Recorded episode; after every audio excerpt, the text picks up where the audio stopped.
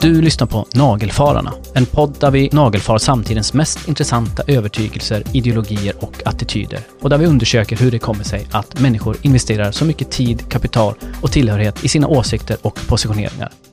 I följande avsnitt så pratade Jimmy Emanuelsson tillsammans med mig, David Westerberg, om den konflikt som uppstått mellan radikalfeminister och transaktivister. Och under det här avsnittet så undersökte vi vad den här konflikten handlar om, vilka positioner som finns och vad som står på spel för de båda grupperna. I den svenska debatten har vi exempelvis Kajsa Ekis Ekman, som varit en tongivande röst för att representera en feminism som ser flera problem med dagens transrörelse. Och det här jämför vi med en nordamerikansk motsvarighet till Kajsa Ekis Ekman, den kanadensiska feministen och journalisten Megan Murphy, som menar att idén om att kön är ett personligt val är farlig och leder till missförstånd kring hur och varför kvinnor förtrycks under patriarkatet. Och Megan Murphy har fått mycket uppmärksamhet i media utifrån både egna artiklar och Twitter-kontroverser som hon varit inblandad i. Och många inom transrörelsen kallar Murphy för transfob som sysslar med hate speech. Och vilket har lett till återkommande protester när hon har blivit inbjuden till olika sammanhang. Till exempel så samlades hundratals transaktivister på Torontos stadsbibliotek för att protestera mot att hon skulle delta i ett panelsamtal. Och det är mot den här bakgrunden som vi då under det här samtalet kommer in på saker som skillnaden mellan biologiskt kön och könsidentitet, vad en social konstruktion är, men även hur det kan komma sig att allt fler i vår samtid ser den inre subjektiva och personliga identiteten av att vara man eller kvinna som medfödd och oföränderlig, medan kroppen ses som formbar, valbar och föränderlig. Eh, jag tänker att vi kan börja med att ta avstamp i den svenska debatten som eh, kallades för transfeminismdebatten. Och eh, här har vi en viktig text då som skrevs ehm, 2018 i januari av Kajsa Ekis Ekman, en ganska känd vänsterdebattör i Sverige som skriver mycket om kritik mot kapitalistiska strukturer, mycket klassiska vänsterfrågor, även feministiska frågor. Och eh, just den här artikeln handlar ju då om det som Ekis Ekman ser som förändrade förståelser och definitioner av kön. Och reser frågan kring vad kön egentligen är för någonting. Och bakgrunden kan man ju säga till det här då, det är ju transrörelsen och hur saker och ting har förändrats när samhällen på olika sätt försöker tillgodose rättigheter för transpersoner. En sån förändring exempelvis, det är att öppna upp för subjektiva förståelser av kön. Där man ger större makt och inflytande till människor själva att bestämma sin könstillhörighet. Transkvinnor och transmän ska då av samhället behandlas som det kön de helt enkelt upplever sig tillhöra. Och Kajsa Ekis Ekman diskuterar den här artikeln då lite olika konsekvenser som det här kan få. Och här handlar det framförallt om att personer födda med manligt kön som har blivit transkvinnor på olika sätt tar sig in i rum och på platser som tidigare varit avsedda för personer födda som kvinnor. Det är framförallt det här som hon har problem med. Då. Det kan exempelvis handla om våldtäktsmän som byter kön och blir placerade i kvinnofängelse. Det kan handla om personer som är födda som män som efter könsbyte tävlar i damklasser inom olika sporter. Och hon diskuterar lite grann, vad, vad innebär det här? Eh, vad får vi för samhälle om vi accepterar det här som premisser? Om man drar det till sin spets, vad innebär det? Vad får det för ja, konsekvenser helt enkelt? Då?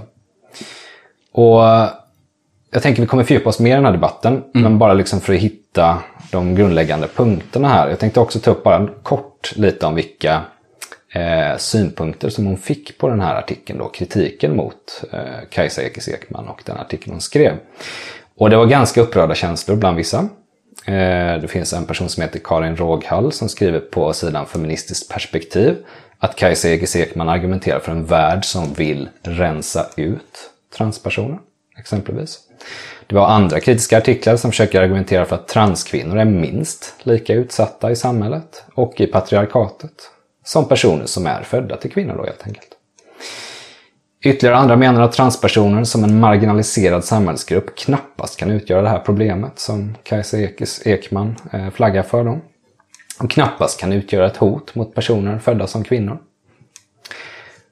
Och det tänker jag att vi kan komma in på lite mer sen, men det är liksom de huvudsakliga spåren som, som dyker upp här i den svenska debatten om man bara gör det väldigt eh, sammanfattat. Mm. Hon nämner ju att eh, hon eh, är lite frustrerad över att den här debatten inte har kommit till Sverige.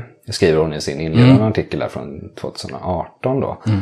Och är lite irriterad över det och det är också en av anledningarna till att hon skriver den här artikeln. Mm. Jag vet inte om hon skriver det i själva artikeln eller om jag har hört det i någon eh, podcast när hon utvecklar den då. Men det mm. var lite en poäng så här. Varför har vi inte den här debatten i Sverige? Den finns i andra länder. Vi borde också diskutera de här frågorna. Det är liksom viktiga frågor att lyfta.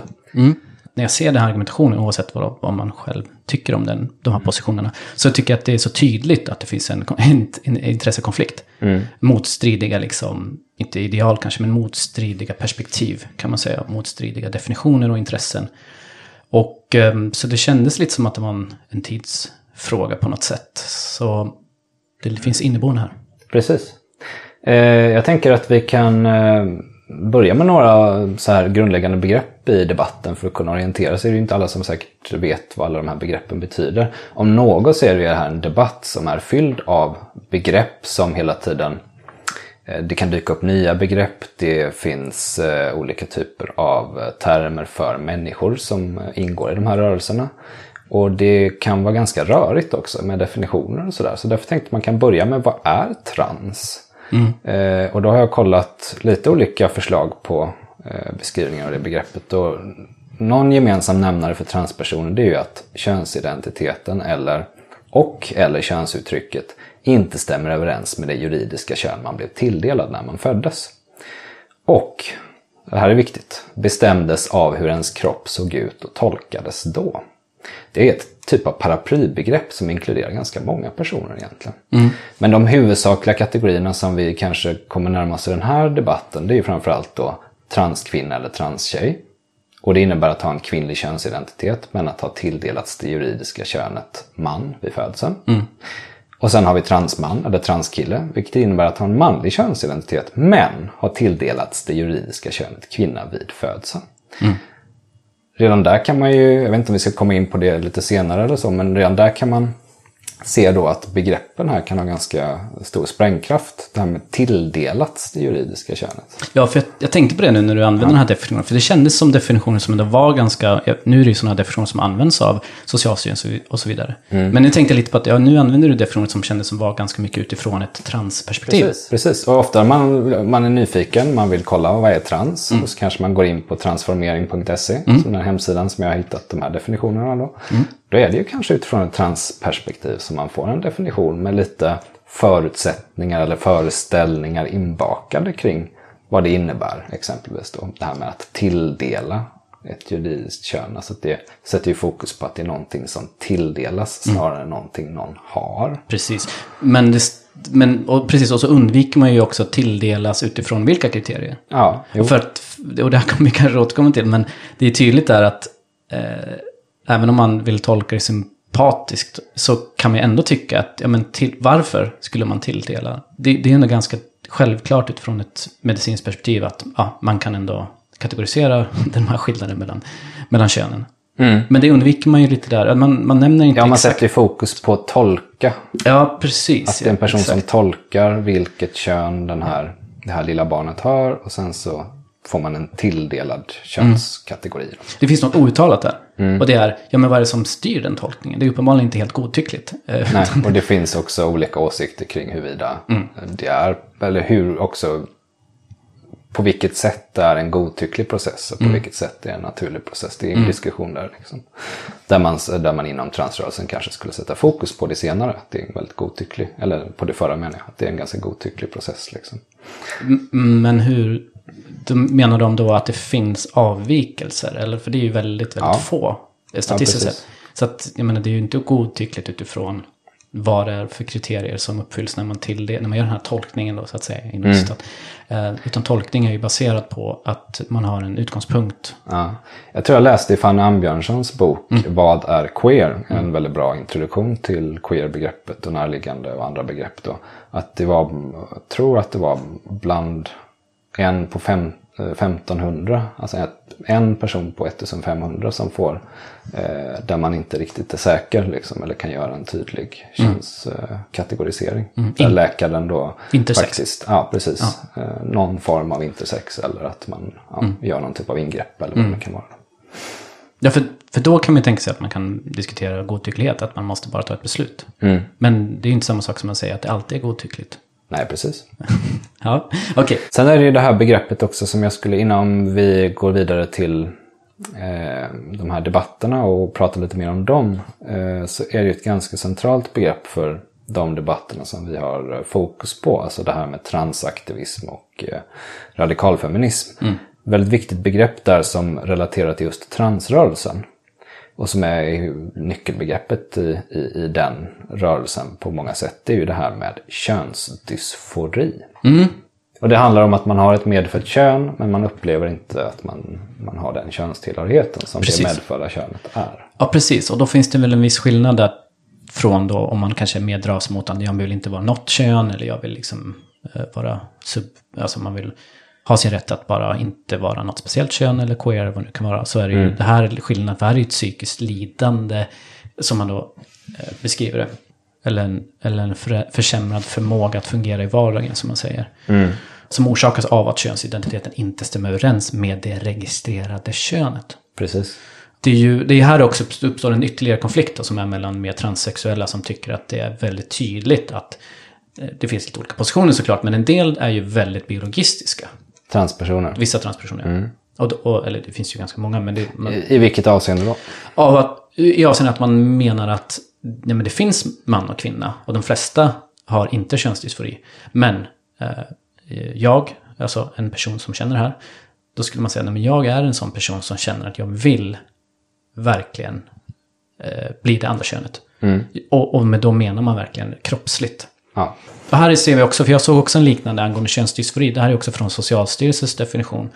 Där man har då det här att könsidentiteten stämmer inte överens med det registrerade könet. Med det registrerade könet menas det kön man tolkades som och tilldelades när man föddes. Och då tycker jag igen, som jag var lite inne på det, att när det kommer till framförallt den typen av könsdysfori och transsexuella då, alltså människor som vill byta kön, eller som, som ska påbörja den processen, så är det ju tydligt att även här tycker jag att man undviker lite det här med kroppen och det biologiska i definitionen. Ja. Eftersom Men du tänker att det finsk inbakat i definitionen en positionering i debatten? Liksom. Eh, Ja, Transfeminist, feminismdebatten. Liksom. Ja, för å ena sidan så, så kan ju transsexuella då, och det här blir ju viktigt med begreppen eftersom trans, då har vi det här med engelska också, och sex är ju kön, alltså det biologiska könet på engelska. Mm. Det, där, det där är ju superförvirrande tycker jag utifrån ett svenskt perspektiv. Man tänker på transsexuell Mm. att det har någonting med sexuell läggning eller identitet att göra. Det är jätte, jätte Men det har det ju inte då. Nej. Utan, utan, Jag tänker på att det är viktigt att ha den skillnaden för att det uppenbarligen ligger i transrörelsens intresse av att ha den distinktionen eftersom man försöker kämpa för rätten till eh, att leva utifrån sin könsidentitet, alltså gender. Oavsett vad man har för sex på engelska, alltså kön.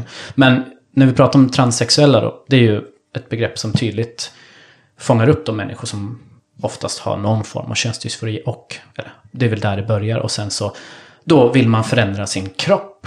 ja, Och då kommer vi in på det där som jag var lite inne på, att det finns ju ett intresse av att bli någonting väldigt kroppsligt i det.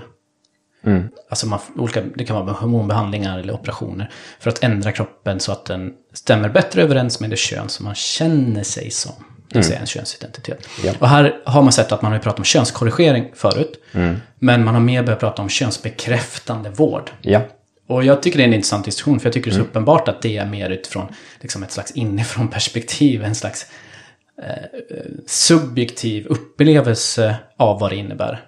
Eh, Den här sanningen så att säga. Alltså den här subjektiva upplevelsen av att men, jag, är, jag har alltid varit på det här sättet. Eller det, det är risk för att det blir också att man, alltså man liksom projicerar tillbaks. Jag, jag bara menar att det finns risk för att man suddar ut nyanseringar. Men det kanske var komplext när den här personen var ung och den kanske uppfattade sig som, som kvinna ett tag och så vidare. Och sen så, Men att det blir lite att man suddar ut det lite grann. Om jag, om jag nu ska uttrycka mig så. Att det blir mer att nej, men det är könsbekräftande. Medan man vågar inte prata om förändring. Eller att man har ändrat någonting. Nej. Eller korrigerat. Nej, precis. Sen har man ju uppenbarligen korrigerat någonting. Man har ju korrigerat den biologiska, eller åtminstone ändrat på den biologiska kroppen. Sen, sen eh, beroende på, naturligtvis så spelar ju ord roll och det påverkar. Yes. Jag tänker vi kan gå över till den svenska debatten här igen för att dyka lite djupare i de olika positioneringar som framträder i det här som man då som sagt kallar för den transfeministiska eh, debatten. Eh, och vad är det som, alltså man kan ju, kommer ju jobba mycket med att liksom ta utgångspunkt i artikeln som skrevs av Kajsa Ekis Ekman och det är inte för att egentligen fokusera så mycket på henne som person. För hon företräder ju en position som är ganska generell och man hittar ju den väldigt starkt även hos Meghan Murphy i mm. Kanada till exempel. Så den finns ju liksom som en positionering i debatten. Men jag tänker ändå att hennes artikel var ju en sån, eh, sånt startskott för debatten i Sverige. Så därför kan det vara intressant att kolla lite på vad hon tänker där. Mm. Och vilka huvudpoänger som framträder i den här artikeln. Och egentligen är det ju några olika poänger, men några av de största och mest eh, de viktigaste delarna egentligen, det är ju dels det här med förändrade definitioner. Eh, egentligen förändrade idéer och uppfattningar kring vad kön är för någonting. Eh, det vill säga att personer födda som män tar sig in i kvinnors värld på olika sätt. Det har ju eh, Kajsa Ekis Ekman och de som företräder hennes position problem med. Eh, det kan ju handla om könsapparata rum, det kan handla om skyddade boenden, det kan handla om idrotten, kvinnoavdelningar på gym, kvinnofängelser och så vidare. Alltså det är olika typer av rum alltså i metaforisk bemärkelse, som är avsedda för människor som är födda som kvinnor. Och här kommer transpersoner in då. Alltså personer, det kan ju vara alltifrån personer som har levt som, som kvinnor under lång tid men som är födda som män. Det kan vara personer som har levt som eh, eh eller som är födda som män, som har levt som män i 30 års tid och som bytte kön och så plötsligt är de kvinnor och så dyker de in i olika typer av separata rum och så vidare.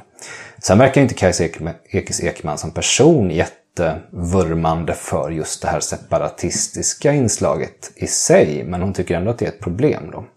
Mm. Eh, och sen har vi, det är det ena, liksom, det här med att förändrade definitioner gör att män, personer födda som män tar sig in i kvinnors värld. Mm. Men sen har vi också en del uppfattningar och idéer kring könsbyte. Och hon menar här att det här med könsbyte och vissa, syn, vissa synsätt på könsbyte kan förstärka en konservativ syn på kön. Och vad menar hon då? Hon tar ett exempel. Enligt den amerikanska organisationen Trans Youth Project så är en pojke som inte avskyr prinsessklänningar könsavvikande och bör genomgå en utredning om könsidentitet. Om han dessutom vill ha långt hår, leker med flickor och dras till blinkande rosa skor så är han förmodligen en flicka, enligt organisationen. Och hennes poäng här då, det är ju att om man bemöter en sån här situation med ett könsbyte så bekräftar man ju de här stereotypa och traditionella könsrollerna. Hennes poäng är ju att man borde snarare ifrågasätta dem. Mm. För genom att, eh, genom att man ser liksom könsstereotypt beteende, okej okay, då byter vi kön på den här. Mm. Och de har ju bara liksom reproducerat de här klassiska traditionella könsrollerna snarare än att protestera. Ja. Det är ju liksom den andra stora poängen då kring det här. Och det är ju ganska kärnfulla punkter där det finns starka skillnader och åsikter mellan feminister, vissa feminister och feministiska rörelser och transrörelsen. Mm. Så det tycker jag är en ganska spännande utgångspunkt kring detta. Mm. Och, och, förutom barn generellt, deras upplevelser, hur mycket man ska liksom validera deras upplevelser. Mm. Dels det, men det roliga med Kajsa Ekis, Ekmans exempel, det, här, det framgår inte att barnen överhuvudtaget har haft en uppfattning, utan det är ju Nej. snarare Alltså det som retar henne också, det är ju att det verkar vara samhället ja. som tänker att jaha, han, han leker med det här. Ja, då kör vi en könskorrigering eller en könsbekräftande behandling. Ja. Eh, och då, då, blir det ännu mer eh, absurt på något sätt. Mm. Man har inte ens frågat barnet. Liksom, Precis. Utan samhället går in och bara stöper om utifrån de rådande könsrollerna. Mm. Vilket ju låter hemskt på ett sätt. Mm. Åtminstone om man köper bara en del av den här klassiska feministiska utgångspunkten att man inte blir eller att man inte föds till ett kön utan man blir det. Alltså det hela den här, Precis. vi kommer ju komma in på det lite grann sen när vi pratar om sociala konstruktioner. Men mm. den klassiska tanken kring att könsrollerna inte är fixa och eviga liksom, utan att de är något som man skapas mellan människor. Mm. Och inte och kan brytas eller att man bör också motarbeta stereotypa könsroller och så vidare. Mm. Precis men vad innebär om jag om man vill bli man till exempel, om man är kvinna, om man är född till kvinna. Vad innebär det? Jag, vet ju inte vad den personen tror. Eller att det skulle innebära. jag har ju min upplevelse av att vara man. Mm. Men, men vad är, vad är, det- varför typ av man man vill bli? Mm. Till exempel om jag skulle vara i ett sammanhang där det finns en helt annan manlig jargong, så att en, en jätte, så lite överdriven manlig jargong kanske, då kanske jag inte i den situationen känner mig som en man på deras villkor. Sen kanske inte jag behöver tänka att det är fel att ha den jargongen, men det är också tydligt att det finns väldigt mycket olika upplevelser här. Så då kan man Ja. sig, vad, vad det? Och det är det som är lite radikalfeministiskt poäng här, att det uppenbarligen finns det någon, någon stereotyp där och att man, man vill se ut på ett visst sätt och man vill ändra sin kropp. Mm. Och radikalfeminister har ju kämpat för att, ja men dels också att oberoende vad, vad man har för kropp, man kanske har en, en kropp som inte är speciellt kvinnlig och så vidare. Men, men så kommer då transpersonen säga, men jag måste bekräfta min identitet här som innebär att jag då ska bli kvinna. Mm. Vad nu det innebär då. Ja, precis. Man kan ju fundera lite på vad som står på spel också för de här personerna som är inne i debatten här. Exempelvis Kajsa Ekis Ekman. Och, eh, vad, är det liksom, vad är det som är utmanande med transrörelsen? Ja, dels är det ju det här med uppfattningar kring kön. Att hon menar på att eh, transrörelsen i viss del reproducerar en konservativ syn på vad kön är, som vi har varit inne på. En annan eh, aspekt som inte dyker upp lika mycket i Kajsa Ekis Ekmans artikel, men som utvecklas lite mer av Cissi Wallin. Hon skrev ju en artikel eh, första maj i år. Mm, de gav sig in. Den, ja, precis. Som gav sig in i den här diskussionen. Och utifrån i princip samma positionering som Kajsa Ekis Ekman, men med en liten annan vinkel. Och hon pratade ju, alltså Cissi Wallin pratade ju mer om hur feminismen blir ut, urvattnad när den ska ta hänsyn till allt fler maktkamper i samhället. Alltså kopplat till etnicitet, kopplat till eh, funktionsnedsättning, kopplat till queer, trans och så vidare. Alltså att det, feminismen bör finnas till, menar Cissi egen rätt. Och kunna föra sin kamp i egen rätt utan att man måste ta hänsyn till alla andras kamper. Olika typer av grupper och deras kamper mot förtryck och så vidare.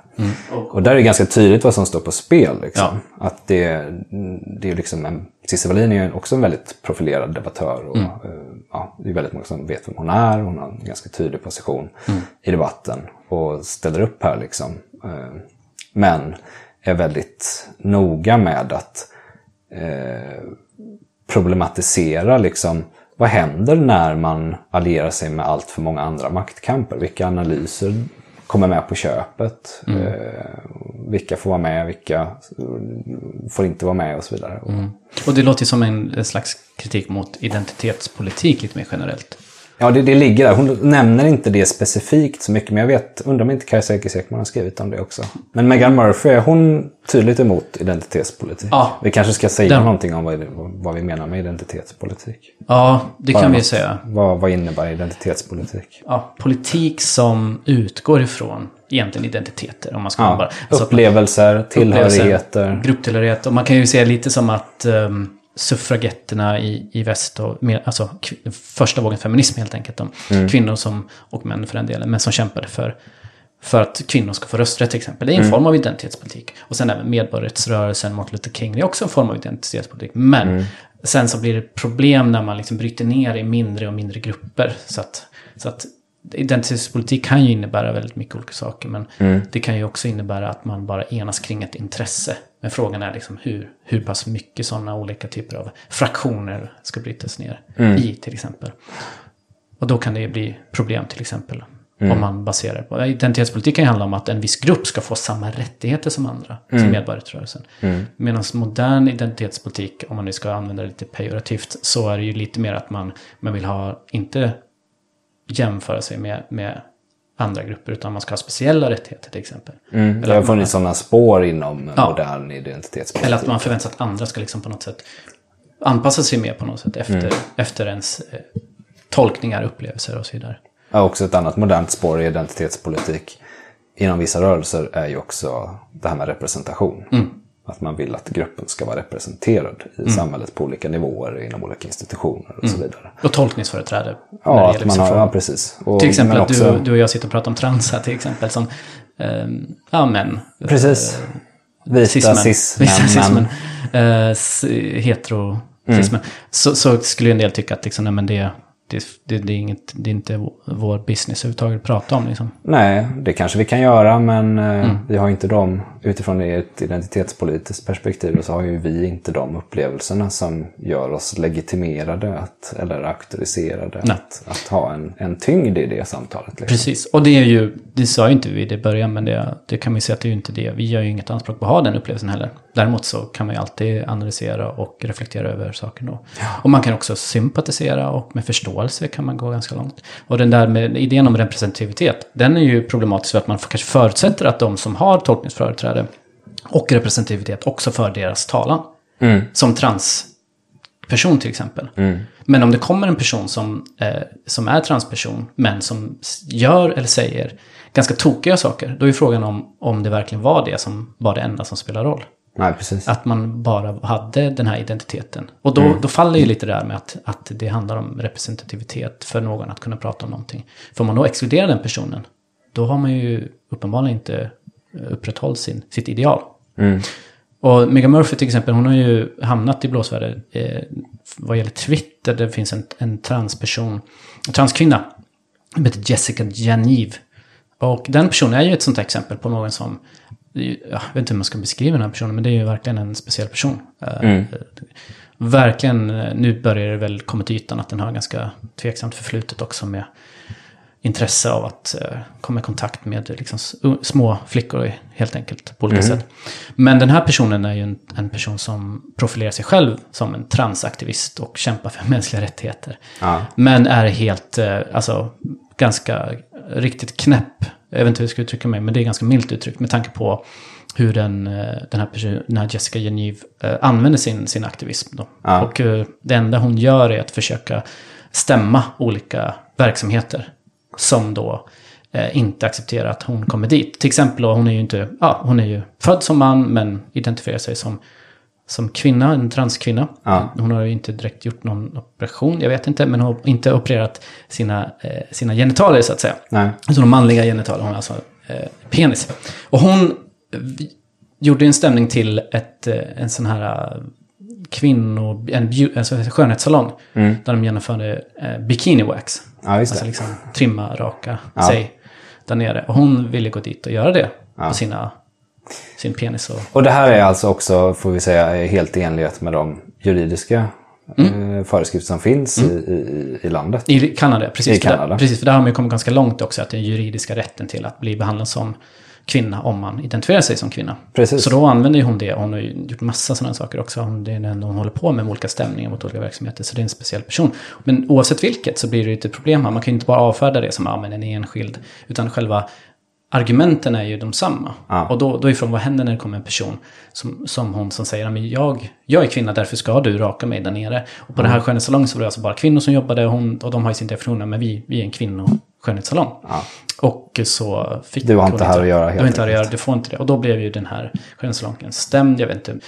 Och ja. ett annat exempel som inte gäller just Jessica Geneve, det är någonting som hände redan på 90-talet, också i Kanada. En eh, transkvinna som ville söka sig, hon blev utsatt för sexuella övergrepp och sökte sig till en separatistisk eh, kvinnojour, alltså ett hem. Ja. Där man eh, skyddat boende till exempel, eh, bara för kvinnor. Ja. Men hon, för, och det kallas för Vancouver, eh, det var i Vancouver, Rape Relief. Ja. Alltså en våldtäkts, folk som blev utsatta för våldtäkt. Ja, det är väldigt tydligt med vad syftet är med, med den, eh, det, det stället och varför man har det och varför det bara är för kvinnor. Bara, bara för, hon, och där gick det ju ganska långt och där fick ju hon rätten ganska mycket på sin sida. Men det, jag tror att den här är fortfarande igång den här processen. Men um, hon anmälde ju dem då för diskriminering. Ja. För att de inte accepterade att hon skulle ja, få komma dit.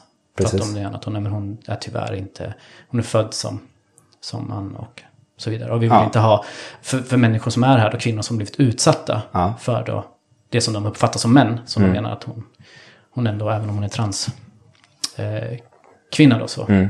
Så det är också ett sådant exempel som... Precis. Där, där ser man ju tydliga likheter mellan Megan Murphy mm. och hon. Jag gissar att Megan Murphy hatar alla de här eh, grejerna. Att hon verkligen går igång på ja. exemplifiera med sådana det är det här hon skriver exempel. Mm. När det kommer till att kritisera eh, förändrade definitioner av kön och vad mm. transrörelsen i praktiken då kan få för konsekvenser. Mm.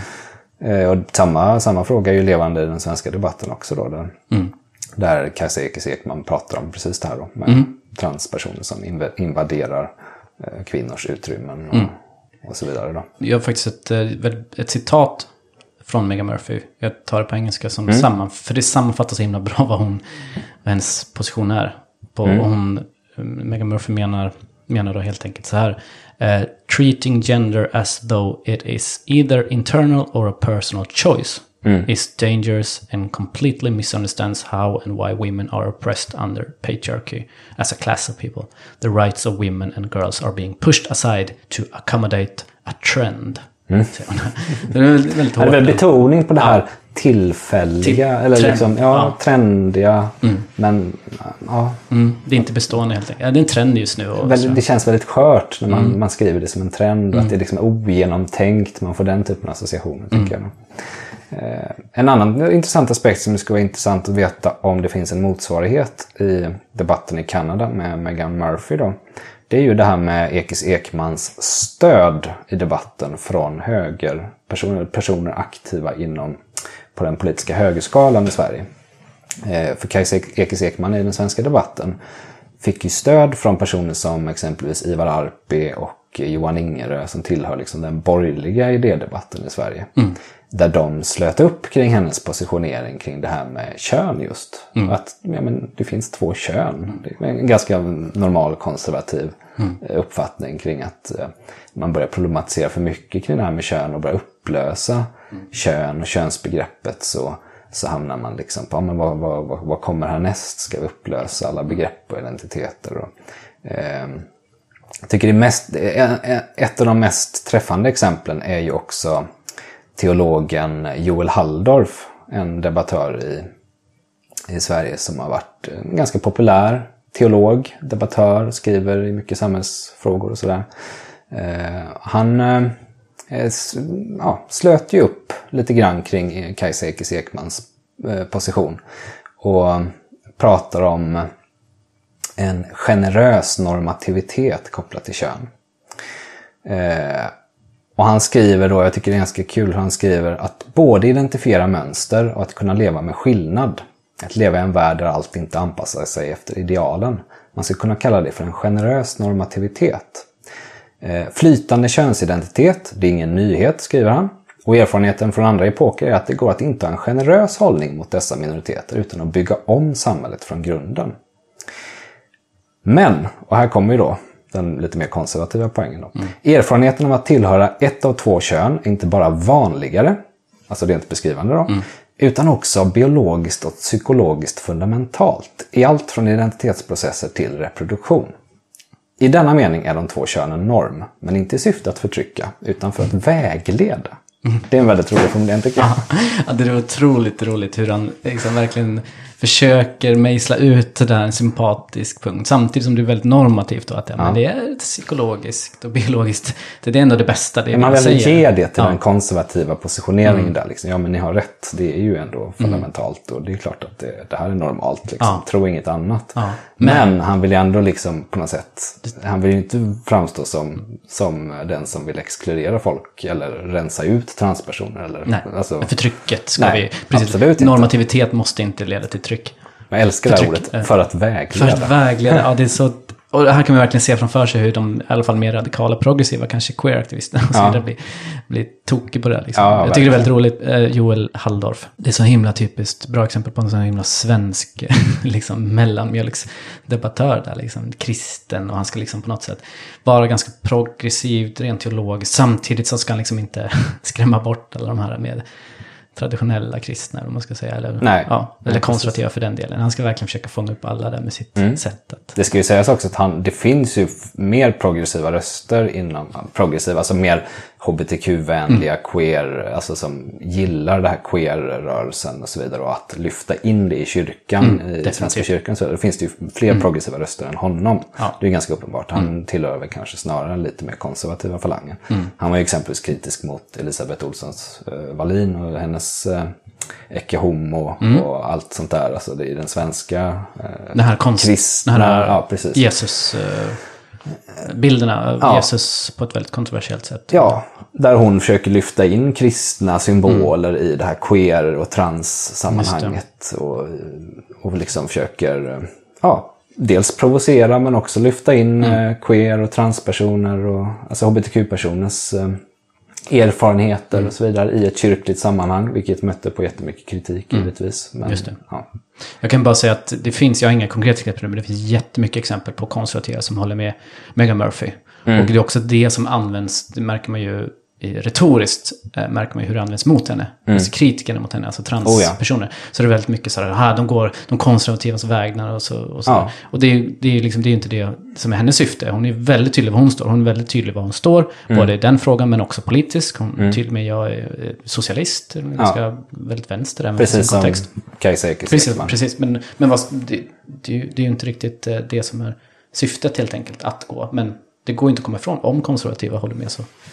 Mm. Men sen så finns det ju lite spänningar där också såklart mellan radikalfeminister och konservativa. Ja, jo, jo, Uppenbarligen. ja. Som, som, ja, men de blir ju liksom vapenbröder i den här I den här frågan, ja. men Mm. inte annars. Liksom. Det, Men det är ju intressant i sig, kan man ju tänka sig. Mm.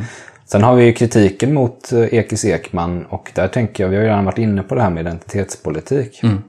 Men jag tycker det är rätt intressant i den svenska debatten hur queer och trans är väldigt nära kopplat till det som i den svenska debatten har varit identitetspolitik, eller åtminstone kallats för identitetspolitik. Det här med rasifieringsperspektivet och eh, fr- framförallt olika maktanalyser kopplat till etnicitet och, och eh, eh, intersektionalitet som det heter. Vad är intersektionalitet? Ja, man kan väl säga lite förenklat att det handlar om en teori som ska syfta till att försöka förklara hur olika maktordningar knutna till exempelvis funktionalitet, geopolitisk positionering, klass, kön, nationalitet, rasifiering, sexua- sexualitet och ålder. Alltså hur olika maktordningar samverkar och förutsätter och påverkar varandra. Och det här, den här teoribildningen, den är ju en akademisk teoribildning. Men den har ju sipprat ner i, i liksom medelklass-hipsters analys av samhället. Och Mm, definitivt. både i liksom de som eh, engagerar sig väldigt mycket i rasismdebatten, alltså antirasister på vänsterkanten.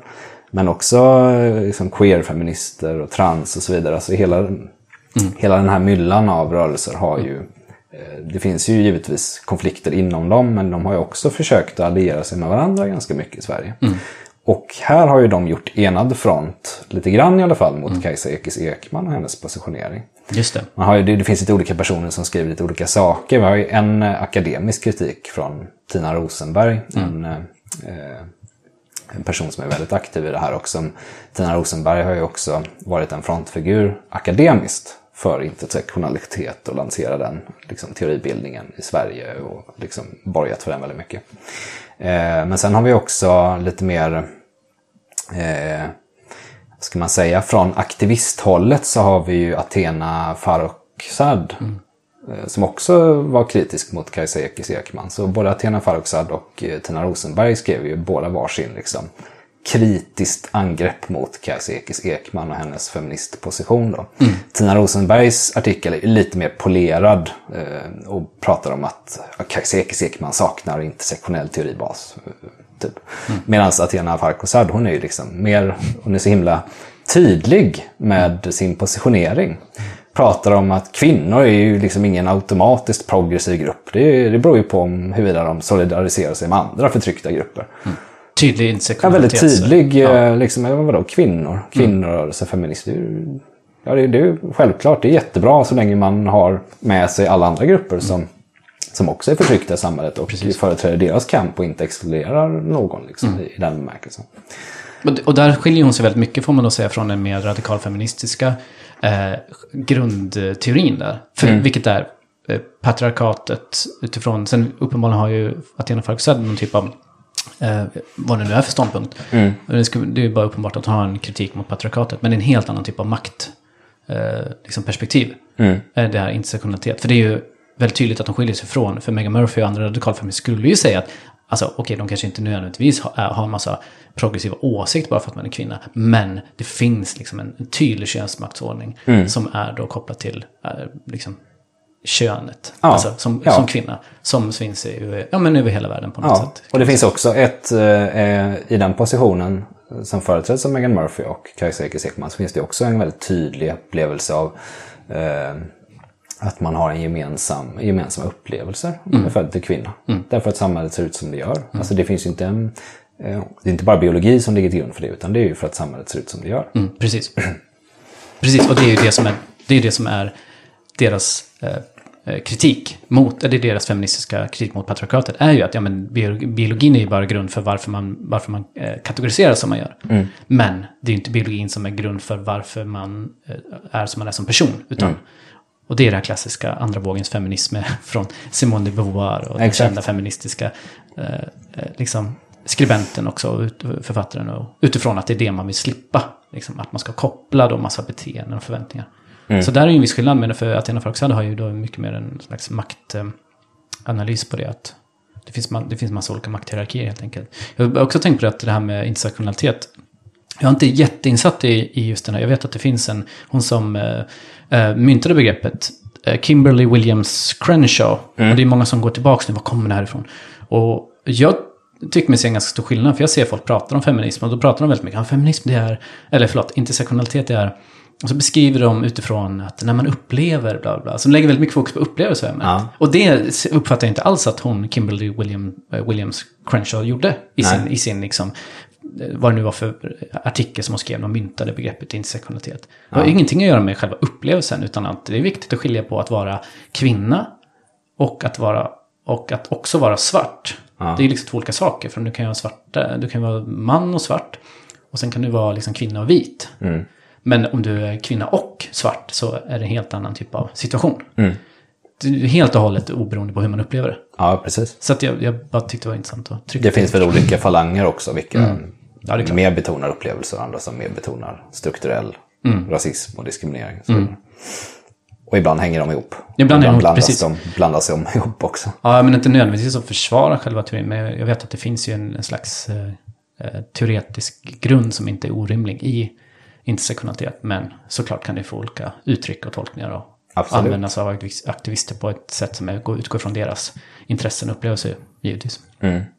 Jag tänkte att vi skulle komma in också på det här med sociala konstruktioner. Mm.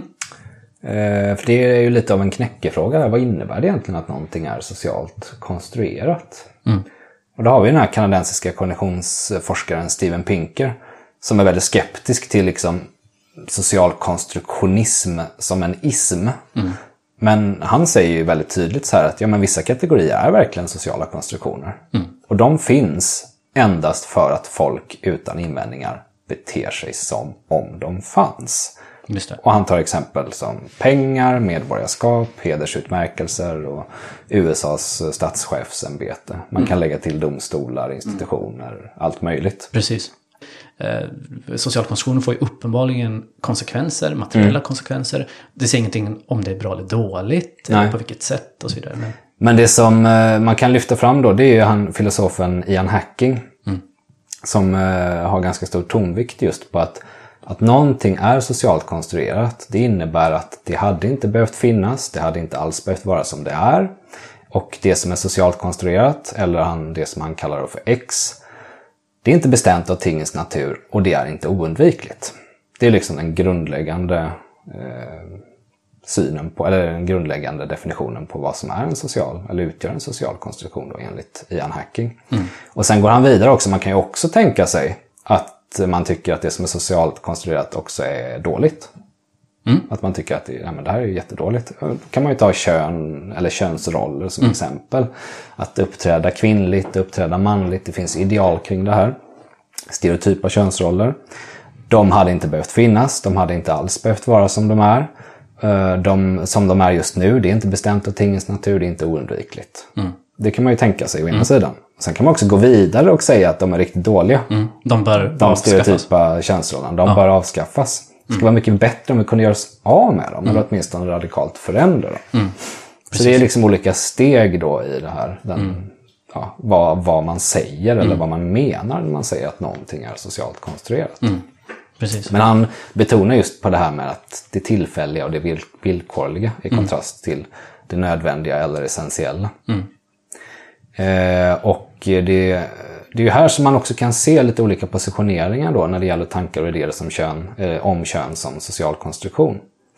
Och här har det ju varit vanligt att skilja då mellan biologiskt medfött kön, som ett naturligt eller ett rått faktum. Och könsroll eller genus som social konstruktion. Och jag tänker Kajsa Ekis Ekman och Megan Murphys positionering är ju den här traditionella feministiska som vi kan hämta från Simone de Beauvoir till exempel. Då, att, att det finns ju raw facts. Liksom. Kön är ett biologiskt faktum i en mening. Men det finns också könsroller eller genus som är sociala konstruktioner. Som inte är nödvändiga och som vi kan förändra och som vi också bör förändra. De är dåliga. Precis, och det är ju själva köns, då, själva ident könsidentiteten skulle från deras perspektiv vara mer, det är socialt konstruerat. Ja. Men det vi ser i trans är ju att man snarare förhåller sig till själva upplevelsen. Alltså könsidentiteten som något som... Eh, jag, jag vet inte, men man verkar inte se det som socialt konstruerat. Egentligen. Om det är socialt konstruerat är det åtminstone så himla beständigt. Att man ändå ser ju det. För då, för då, för då, och så, det beror på vad man menar med socialt konstruerat. Menar man socialt konstruerat i den bemärkelsen bara att det är beroende av människor. Så det kanske de skulle hålla med om. Ja, ja. Jo, men jag är ju en människa och jag har den här identiteten. Det är klart det är beroende av det på något sätt. Men man skulle ju förmodligen, eller många transpersoner i alla fall, eh, skulle förmodligen anse att det eh, är oundvikligt att man har den könsidentiteten man har och att man vill ändra kroppen utifrån den. Precis. Eh, och det är ju, eh, jag har ju tittat på den här boken av eh, sociologen Rogers Brubaker. Amerikansk professor i sociologi. Han har ju skrivit om trans utifrån, utifrån exakt de här frågorna på ett väldigt, en väldigt intressant analys i den boken. Boken som heter Trans. Um, och han, eh, och det är därför jag ställer lite den här frågan med om de ser det som socialt konstruerat, alltså att själva könsidentiteten eh, är det eller inte. Medan då den, den biologiska, det här, att det är liksom socialt konstruerat. Och jag förstår att de antagligen skulle säga att kanske båda är det. Men i praktiken så förhåller de sig, eh, utifrån han, Rogers Brubakers analys på det här, så menar ju han att det som har hänt här idag i modern tid med transrörelsen, det är ju att man faktiskt har ett förhållningssätt till det här eh, inre identiteten som, som något, han kallar det för eh, en slags ny objektivitet. Alltså man använder egentligen samma språkbruk som eh, folk som pratar om objektiv sanning gör, eller objektivister. Det kan vara, det behöver inte vara konservativa, men en konservativ syn på kön till exempel. Men det finns objektiva. Och man använder egentligen samma språk, fast man, jag vet inte om man ska säga inverterat det, men han menar på att man använder det fast utifrån själva upplevelsen, identiteten. Och hans poäng är liksom då att här har vi då en subjektiv auktoritet i det här. Alltså att eh, det är någonting som man förhåller sig som medfött. Vilket är väldigt ironiskt och intressant att det är så mm, den andra sidan förhåller sig till det biologiska könet. Att ja, men det är någonting medfött. Så den här delen av den här rörelsen kan man säga försöker liksom på något sätt dekonstruera hela det här biologiska. Medan man vill naturalisera kan man säga själva identiteten. Alltså att det är någonting djupt och oföränderligt. Och det tycker jag är jätteintressant att bara tänka kring det och förstå att det är det som håller på att hända egentligen. Eh, Och då är inte någon, någon kritik mot transrörelsen generellt då, men att det här är en, en, en trend i vårt moderna samhälle. Som finns lite överallt då, att den här inre subjektiva upplevelsen och identiteten, det är liksom någonting oföränderligt, stabilt, nästan medfött. Nödvändigt och essentiellt. Ja, exakt. Och det är det som är så intressant angående att det är nödvändigt. För det menar han då att det här, det här hans poäng är också att det, det, det går tillbaka lite på den här eh, diskussionen mellan, på engelska då, sex och gender. Alltså kön och det genus då, eller så. Att det, det, det har gjort att man har frigjort på något sätt könsidentitet från kroppen. Alltså disembodied, det som inte riktigt finns på. Avförkroppsliga. Ja, avförkroppsliga, precis. Men samtidigt har man den här ideologin av liksom din upplevelse, så som du är född, på ett subjektivt plan. Och då har det istället naturaliserats. Alltså att kroppen har avnaturaliserats. Det är någonting bara egentligen konstruerat. Precis. Så Den är formbar Den är formbar, ja. ja. Medan då den här, och det här pratar han om, han kallar det för objectivity of subjective identity. Mm. För att det är liksom en typ av objekt- objektivistiskt språk utifrån att vara född i fel kropp till exempel. Mm. Att det är det är det subjektiva identiteten, men den är oföränderlig. Mm. Men kroppen, den är föränderlig. Och, så, och, det, och det ju, Kroppar kan vi laborera med Det kan vi laborera, precis. och göra om och, och den, den är ingenting... bekräfta. Det, precis, och kroppen är inget som... Eh, det är något valbart helt enkelt. Ja. Annars ska man tänka sig tvärtom då. Att identitet är förändligt och valbart. Mm. Men i, idag har vi sett att det här börjar... eh, Ja, på något sätt. Han kopplar lite till både liksom klassisk liberalism, alltså rätten till individuell rätt, eller individuell frihet helt enkelt. Men också till feministiska rörelsen, rätt att välja, rätten till sin kropp. Och, och på något sätt är väl lite de traditionerna ihop här som har lett till att man då har börjat eh, definiera på det här sättet. Då, att den, den individuella subjektiva identiteten, den är, den är oföränderlig och det är själva det här fysiska, det kan man förändra helt enkelt. Det ser man som något ytligt och formbart helt enkelt. Precis. Och det är ju i total kontrast egentligen till den klassiska feministiska utgångspunkten. Att det som är naturligt, oundvikligt, det är just själva de fysiska fenomenen. Kopplat till kön så är det ju då kanske könsorganen, hormonnivåer eller vad det nu kan vara. Precis. Alla de fysiska materiella eh, grejerna. Men, men resten är ju bara samhällsskapat, tillfälligt, villkorligt. Har att göra med makt, har att göra med hur människor gör, människor beter sig och så vidare. Och det är ju helt förändligt. Precis. Utifrån en sån klassisk feministisk analys. Så här är de ju inte överens. Nej, liksom. här ser man ju också kärnan i det här. Ett sätt som han nu liksom sammanfattar det här så är det ju, jag tar det på engelska, han, han i boken skriver liksom att instead of imagining the sexed body, alltså biologiska könet då. Instead of imagining the sexed body as unchosen and, and unchanging and gender identity as, as its expression, one can now imagine gender identity as unchosen, unchanging inner essence and the sexed body as its choosable and changeable expression. Det är helt enkelt tanken som härskar över kroppen. Precis. Tvärtom. Du har lyssnat på Nagelfararna. Idag med David Westberg och mig, Jimmy Mansson. Producent för podden är Elinor Wilson och eh, omslagsbilden är gjord av Andreas Brown. Har du frågor eller synpunkter så kan du mejla oss på nagelfararna.gmail.com. Och om du vill läsa mer om det vi har pratat om idag så finns det en lista på källor från dagen i avsnittsbeskrivningen. För uppdateringar om nya avsnitt följ oss gärna på sociala medier där vi heter Nagelfararna. Tack för idag!